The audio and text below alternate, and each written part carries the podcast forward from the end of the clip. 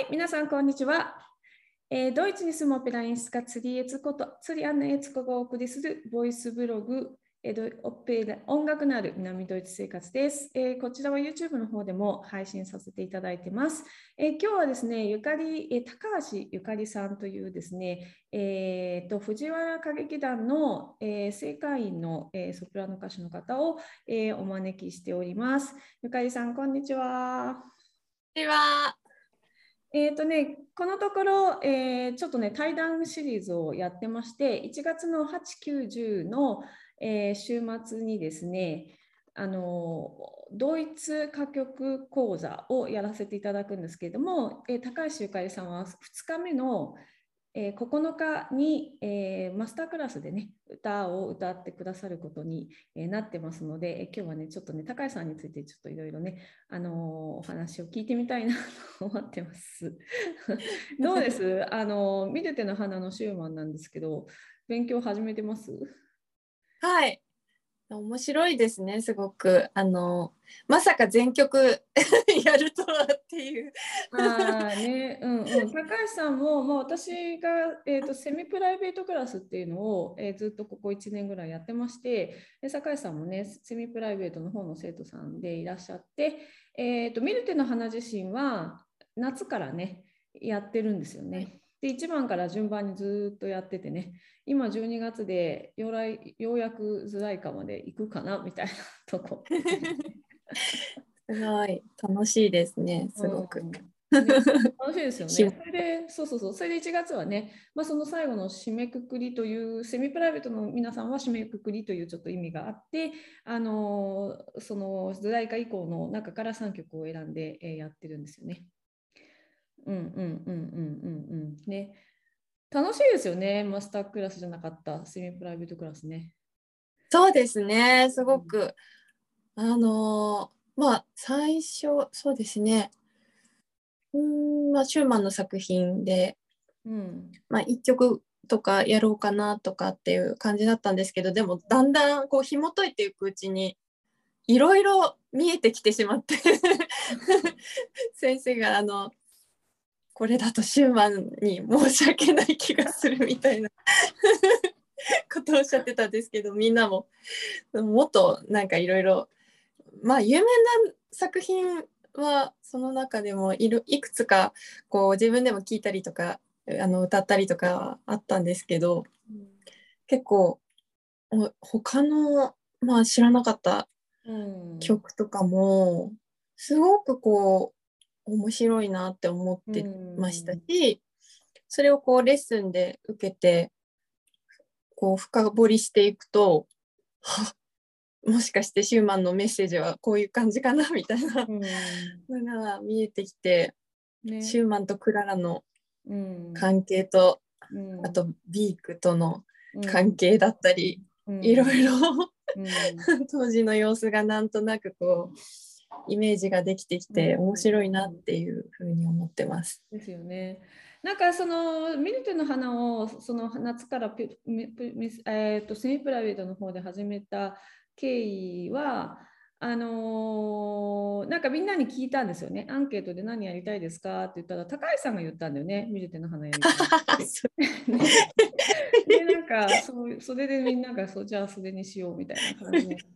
たんですよね。でなんかミルテの花他でもね、何人かやりたいって言った人がいて、やっぱり検定とかこう有名どころはなんかやっぱり知ってるし、歌ったことあるしみたいなのが他のグルなあのその5人のセミプライベートの他の歌手の方もね、いて始めたんだけど、最初ね、こう始めるときにどうしようかって言って、全曲最初から最後までやるか、有名なとこだけピックアップするかって言って、私もそれはすっごい悩んで、なんかこうずっと楽譜を26曲ミルテの花の中にあるこの曲を26曲を全部こうもう何度も何度も見直してうーんみたいなですごい悩んだんだけどもなんかその有名なやつと有名じゃないやつっていうのがやっぱりまあ普通に歌われ今歌よく歌われるか歌われないかっていう意味で言うと、まあ、有名じゃない有名じゃない有名か有名じゃないみたいに分けられると思うんだけどそのあんまり歌われない曲の中にもすごいメッセージ詰まってたりとかねして、うん、これを飛そうですのは、みたいな。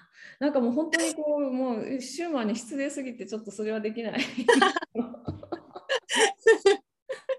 思ってね。で皆さんにすいません。あのずずっと1曲ずつやりましょうって言ったらなんかでも皆さん今すごいそれでねあの納得っていう感じで言ってくださってる。うん。うん。なんか結構膨大な量、ね、その有名じゃないやつもすっごいね深いよね。そうですね。酒場でのとか、そうそうそうそうそう。ね、でこれをこうすごいゲーテの、えー、聖闘詩集っていうすごいこう詩集のゲーテの最後の晩年の頃に書かれた詩集でそれはイスラム教の人たちが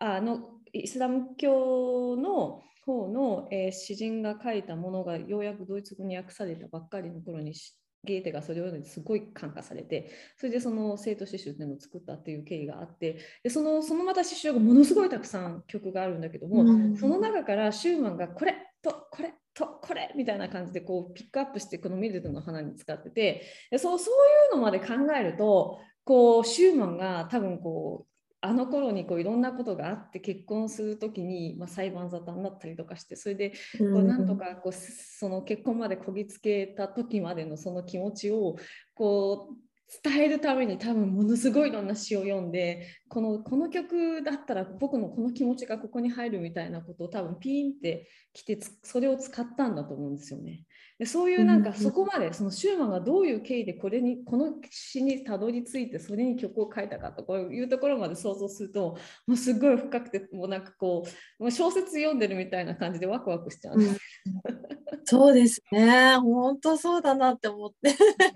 なんでねこれが入っ次の曲にあるんだろうそうそうそみうそうそう。でね、そうそうでそれもしかも1番、2番、3番、4番、5番、6番ってこうなんかこう一番しミルテの花の1番っていうのはクララへの本当にもう純粋なもう120%愛から始まってるんだけど、たいなそこからこういろいろこうクララの目線でこう結婚を憧れてる人がいたりとか、ね、お父さんをとのこうやり取りのシーンがだと思われるシーンがあったりとか、うんいろんな人の目線からねこうそうですその刺繍が進んでいくんですよね。うん、そうで楽しいですよね。楽しいですね。うんあのところでそうそうゆかりさんはソプラノ歌手なんですけどあのどうして歌を始めたんですか？えーっとそうですねあのーまあ音楽についてはと2歳の頃からバイオリンを始めまして、で母も姉もあの母もバイオリンの先生っていうこともあってなんか自然にやらされた感じでんですけど でもなんか音楽でこうイメージするのはなんか好きで、ずっとうん。私はダラダラ続けていたんですけど、ん。で小学校6年生になった時に担任の先生が変わっあのその1年だけちょっと変わって歌のあの合唱部のうん指導をされていた先生になってで初めてこう自己紹介をした時に「いい声だから歌やらない?」って誘っていただいて であの合唱部に入ってでそしたらもうまあそのクラス私のクラスもの人たちもみんなあのその先生もすごくいい先生だったので、あのみんな休憩つあの何ですか休み時間とかに勝手にこう歌い出したりとか そういう時間を過ごしていてあなんか自分自分がこう楽器になるっていう感覚がまたなんか違うなって面白いなって思って、まあ、自分のさい体を最大限にこうなんだろう生かして表現できる歌い手になりたいなと思いましてうん。それで始めました。うん。楽しかった思い出から。本格的にじゃあ歌手になるって決めたのはいつ歌手あのあーなのでこのうん。6年の時にもうちょっと専門的にこう声帯がどうなってるかとかも知りたいと思ってあのレッスンを始めたんですけどその時に歌手になりたいってこう漠然とですけどその時は。なんでか。選んでしまったんですけど。小学校のうちからもう歌手になりたいっていう気ももそういう気持ちがあったんですね。そうですねなんかなりたいなってなんかすごい。なっ てしまった。へえあれ中学高校とかは一般高校とかですか？はい。そうです。あそうかそうか。その時はでも、はい音中とか音高とかは行かなかったんだ。ああもう考えたんですけどうん。その時母がなんか音楽だけえーっていうよりも他のこともしあの勉強して知ってほしいっていうふうに言ってまして、なのでなんか音楽に偏らずっていう感じで。うん。あのいや、うん、憧れましたけど音高とかうんなんか、音中とか。うん。もうそっかって思って 何も考えず。はい。じゃあその高校卒業のてかそのまあ3 2年生とか3年生の時にじゃあ音大を目指そうってその時に決めあ。準備を始めたえっ、感じと音大はうん。なので小学校の時にもうん。音大入りたいなと思って勉強学点とかあいろいろ始めてはい。そうですね。あじゃあもう着々とその小学校の時に音高とかではないけど音大を目指して準備をずっとしてたんですね。あそうですすごい。ああそうなんだ。でうんなのでそんな感じで、ああそっかそっかそっか。今ね藤原のねこの間盛盛大院に合格されて素晴らしいんですけど。はいそっかそっか。えっとじゃあオペラとかはもう結構じゃあ何本もこの人生で出たりしてるのかしら？いやそれがうん、あのえっと私もなんか歌曲とかが好きで、うんあの音大入る時にうん。うんまあまず楽器作りが大事だなとは思ってはいたんですけど、うーん。とまあリートうん。も少しちょっとうん。勉強してリートオラトリオうん。のはいを教えてくださる先生のところに行ってで勉強してで、まあ、ちょっと発声でいろいろちょっと悩んでうんいたところに、とあのな誰だっけな。えーっとうーんとピアニストの先生にあの、まあ、ベルカントがで歌ってって言われてちょっと声の うん声の研究をもうちょっとしたいなと思ってうん。でちょっとイタリアものに うん。勉強してでイタリアに行って帰ってきてで藤原に入ってっていうなんかちょっとこういう感じなんですけどはいはい。イタリアに行かれてたのはどこに行かれてたんですか？えっとシチリアのカターニアというところですおお、あ、いいですね。海沿いのね。そうですへえ、そうなんだ。えっと、何年ぐらい行ってたんですか？あでも1年ですねうんうん短いですうん。あ、そっかそっかそっか。はいあ、そうなんだ。あ、イタリアうんね、あの、そう、高橋さんすごくね、上手に歌われるんだけども、ドイツ歌曲やっててどうです？やっぱ全然違います？あ全然違いますね。あの、うん。はい音楽あなんかやっぱイタリアは声がメインっていうかうん。声で聴かせるっていうところがあるんですけど気学的ですごくこうビートとかは。ですしあの歌詞の内容もやっぱりドイツ人の思考と 思考の深さとかうん。なんか全然あの軸が違うなっていうのはうん。感じて面白いなって思いました。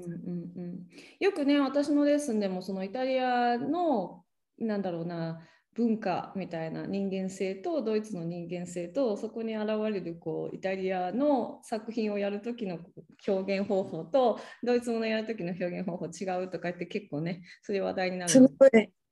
う んそうですね。なね。すもうすごく的確な 面白い。いつも笑っちゃうそうそうどうやってお男性が女性をなあのナンパするかみたいなところから 違うんだよみたいな話をね結構するんですけどね。でもそれがねあのリズムの使い作り方とか音楽の運び方とか全部それに関係してくるんでね。本当にそうですね。うん。哲学とかもなんか、うん。違うな、ジーレ、魂、さっき、あ、ごめんなさい、レッスンでうんうん。取り上げた魂っていう意味、うんうんとかもうんうんうんうんうん。ちょっと日本人とも死生観が違うし、ね。死生観？なんだろ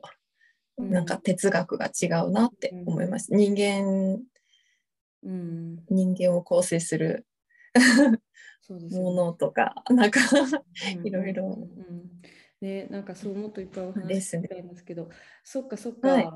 あのーその、まあ、ドイツものというか私のクラスでレッスンを始めてでも高橋さんもう78ヶ月ぐらいか最初はあれですよね演技のクラスみたいなので入ったんですよね。そうです。はい。ねでもうちょっとなんかこう体をセクシーに動かしたりとかそういうのをやってたんです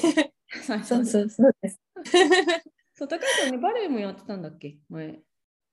まあなんか、まあ大人になってからですけど、ああ、そっかそっか。バレエをやって。はい。そうか体を動かすのも結構器用にね、されるから、そう、あの、素敵なんですけどね、舞台でオペラもね、あの、いっぱいこれからどんどんやっていただきたいなと思うんですけど。あどうです？まあそういう私のまあその演技、いわゆるこう演技演技みたいな演出家みたいな、私の演出家の部分を使ったなんかこうクラスもあれば、もうちょっとこう私のその音楽家のこうなんだろうな知識をこう使うクラスとかもあって、まあ、このドイツ歌曲の方はそっちの方なんですけど、まあ、全体的にまあ受けててレッスンどうどうです？なんか、あの、そうですね。アンナ先生、本当こう魅力的で、まず、あの、話しててもすごくこう、もう、なんだろう、いろんな、こう、ものにあの精通されてうん、いらっしゃるので、だから、なんだろう、こう、うんと、瞬時に、なんなんだろう、多方面でやっぱ精通してるので、まあ、どこかその生徒に足りないのかっていうのを瞬時にこう判断されて、いろんな角度から、あの、その人に合った、あの、コーチをしてくださるので、すごいと思って。私、最初にアンナ先生のことを知ったのが、なんか記事で読んで、結構、結構、結構前なんですけど、10年ぐらい前。あー先生がアメリカな行く前 NHK のそうそうそうです。あなんか NHK ので1時間もののね、あのドキュメンタリーをね、あの撮っていた小沢。誠二さんと、ああ、うんそっちか。おさあ、そうそうそう、あそっか。2つ NHK で2つさ出演させていただいてて、小沢誠二さんのメインのチャンネルだ、チャンネルっていうか、こだったあの新春大特集の、えーとウィーン国立歌劇場のあの特集があったんですよ。で、それの中のバックステージツアーで出演させて、お小沢さんとずっと後ろ、あのウィーン国立歌劇場の後ろのツアーをするっていうのをやってたのと、あとはそのファーストジャパニーズ、本当にねおなほぼ同じ時期に、同じ年の1月4日かなんかにそれが出て、1月の29日かなんかにその私の方の1時間もののあのドキュメンタリーが出たんですよね。でそそっちの方があの、おそれも小沢さんがたまたま出演してて、なんか。ああ、小沢さんが出ててあのなんかたまたま小沢さんのこうコンサートの手伝いをしてて小沢さんがコンサート終わった後にこう出てきて話しかけるシーンがたまたま撮られてるんですけど。あのそうそうそう。どっちも小沢さんですそう。うん。そうですね。うん。なんかそれううあそので、NHK の、うん、見たんだね。うん。はい、それで、なんかその時に、うん。確かあの、等間隔の話をされてて、ああのフラフラフルートなんとうん。か、あと指揮をしてて、ーうんうん。それでその音楽がこう、イメージうんうん。がすごく五感で感じるうんうん。ので、それをあの舞台で表現したいみたいなことを書うんうんかれてたので、うん。それで私、その時、なんか、わあ、なんかすごく素敵な人だなと思って、それで勝手に Facebook でこう調べてメッセージ書いちゃったんですけど、そのそれがきっかけでアンナ先生のことを知っていて、で本当セミプライベート始まる頃に、あの偶然、なんかレッスンされてるっていうことを知ったので、それで、あ、もう絶対受けたいと思って。うん、やっぱりなんかその感覚がやっぱなんだろう。うん、いろんなことえうんとなんだろうな。すごく立体的っていうかいろんなものを捉えるのに一つのことじゃなくてなんかいろんなことを そうですね。あの共感覚が強い私みたいにやっぱりビジュアルがパッと分かる人は高橋さんも結構そっちの系ですよね。結構そのビジュアルなことで言,、って伝わるっていうかこういうイメージしてみてみたいな感じでパッと伝わることもあるし、あのそんなにイメージが得意じゃない人いるんですけどそういう人はまた別な形でね入っていったりとかするんだけどもあのねセミプライベート突然ダンスさせられたりとかする人いるね。ここでリズムをこう積んでみたいな体でまず作ってみたりとかね。あとね本当いろんな角度からあのね和声ピアノ弾いてみてとか言われる人も、まあ、ピアノは、まあ、私がま弾くけどあのこうこうだかこうでしょうっていう話から入ることもあるしね、あのこう言葉のこの意味このこのドイツ語の意味が今日もねヒンメルっていう意味が空っていう意味があるけどいやこれは天国って意味もあってそっちだよみたいな話とかね。そのヒンメルとエアでっていうその鉄になってる言葉なんだよそのなんか天国とあの生きてる大地みたいなそういうなんだよみたいな話をねしたりとかそういうその文学的なところからとかいろいろな角度からねいきます。そうですね。はい。なので、す、ねうん、すごく刺激的です。で皆よくなあのセミプライベートだと何人のの、えーと、人とやるんですけど、うん、あのやっぱ人前で歌うっていうのはまたちょっと自分だけでやるのとは違う面があって、うん、でやっぱり人前で歌って意味があるので、なんかそういう訓練なんかオーラの見せ方だったりとかあと言葉がどのぐらいだとこう強強い、えー、シーンだと伝わるかとか、そういうことも、うん、そうもやってます身についてくるし。うんうん、歌ってね、あと、うん、皆さんの意見とかも聞いて、うんうん、あの自分が知らなかった自分のことを、うん、あの特徴とかもあってすごくそれが自信にもつながっていいなと思いました。セミプライベートのみんないいいい感じですよね。そうみんなで。そうですね。うん、そうでもあのそうやって人のコンサートを見ていいところとか、まあ、あのもっと直すべきところとかももちろんそうなんだけどあの見ることで自分を客観的に見る目にもそのうちこうなるしあの、うん、自分を成長させるためにもすごい必要なあのトレーニングだと思ってるんですけど、うん、どっちか場の作用としても、うん、歌う方もそうだし見てる側もそうだしみたいな感じですかね。そうですね。同じこう指導っていうかその方向性は同じなんですけど、うん、本当に人それぞれ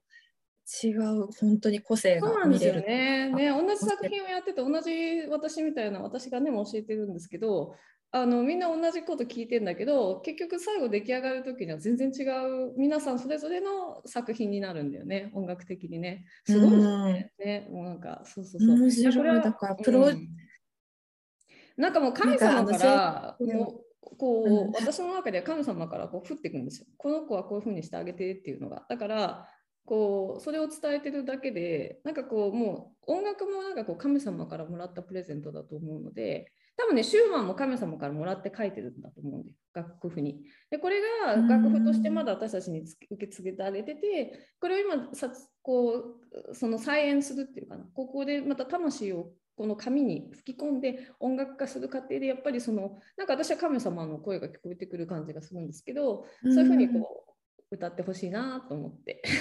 やっててでそれがこうみんなの中から出てくるともう自分も感動する。教えてて、うん、すごい楽しい。なんか先生っていう感じですけどでも先生っていうかなんかプロデューサーみたいな感じもあるしなんかすごく一緒に作っていく、すごく楽しいレッスンの中でありがとうございます。なんか引き出してあげようって思ってるんで、なんかこう何かをこうこうこういう知識がこうであるボンってこう上げる、うん、なんかこう押し付けるっていうよりも、こそうそうそうその人の持ってるところから引き出してあげるっていう感じで、まあ、足りないものはもちろん補ってあげるけれども基本的にその人自身が持ってる音楽をこう生かせてあげるっていうかっていうふうに思って、うん、やってます。うん でも変わってきました？ここなんかずっと受けてて声変わったりとか。もうなんか結構周りの声でうん。分かりました。あのあそう。自分の中の感覚ももっとうん。フリーになるっていうか、うん。あのこれでいいんだっていうのもあるし、わ感覚も自信にもなる。うん。あとえーっとですね。なんかいろいろ思うことあったんです。あうんあのーなんだろう先生はその体の構造とかも、うんうんうんうん。あ、ねの。すごく骸骨出してきて説明始めたからね。出てきてびっくりするんですけど 今日はここの部分をこのか骨のここのこの筋肉みたいなね。うんうんうん、そうでもやっぱそういうの役なんか歌歌うの。だいぶあの体作りっていうの本当に大事で、そのフィジカルの分ってすごくこう精神的なものにもすごくもう同じようなものなので、うん。なのであのそそういう体ができてくるとおのずと、やっぱそういうあの、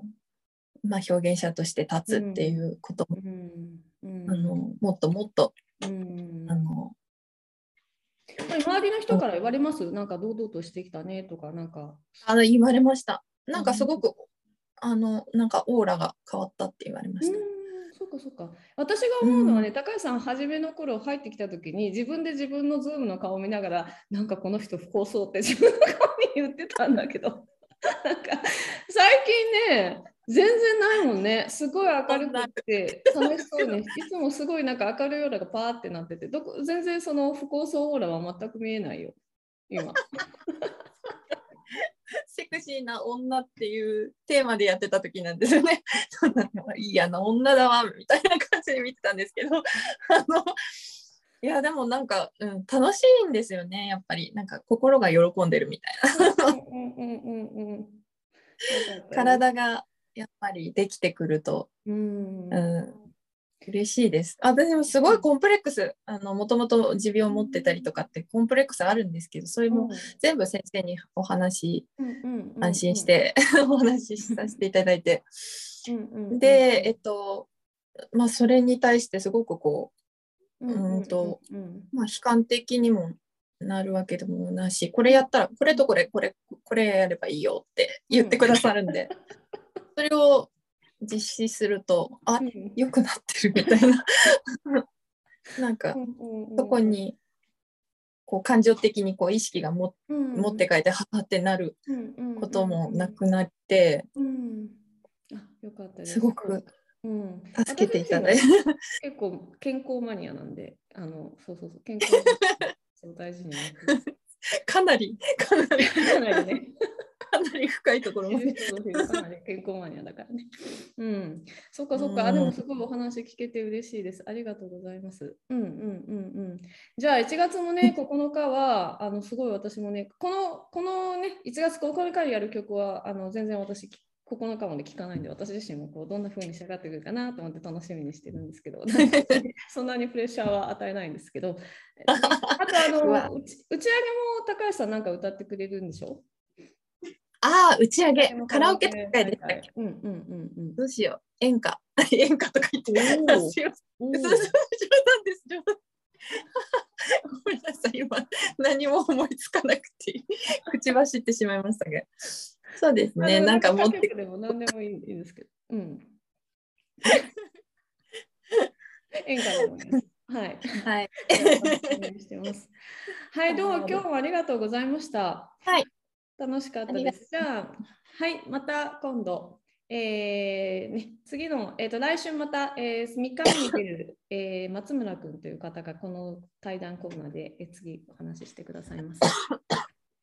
はい、ではまた皆さん、今日はゆかりさんありがとうございました。ではまたね。